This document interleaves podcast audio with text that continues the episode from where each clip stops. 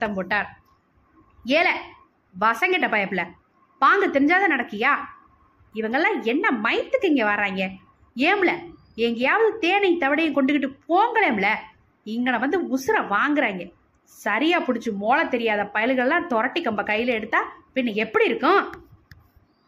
நாயக்கரின் இறைச்சலை கேட்டு கிடையே ஓஹோ என்று கலகலத்தது. பெண்கள் முகத்தில் மறுபக்கம் திருப்பிக் கொண்டு சிரித்தார்கள். கீதாரி அங்கு விரைந்து வந்து ஒழுங்குபடுத்தினார்.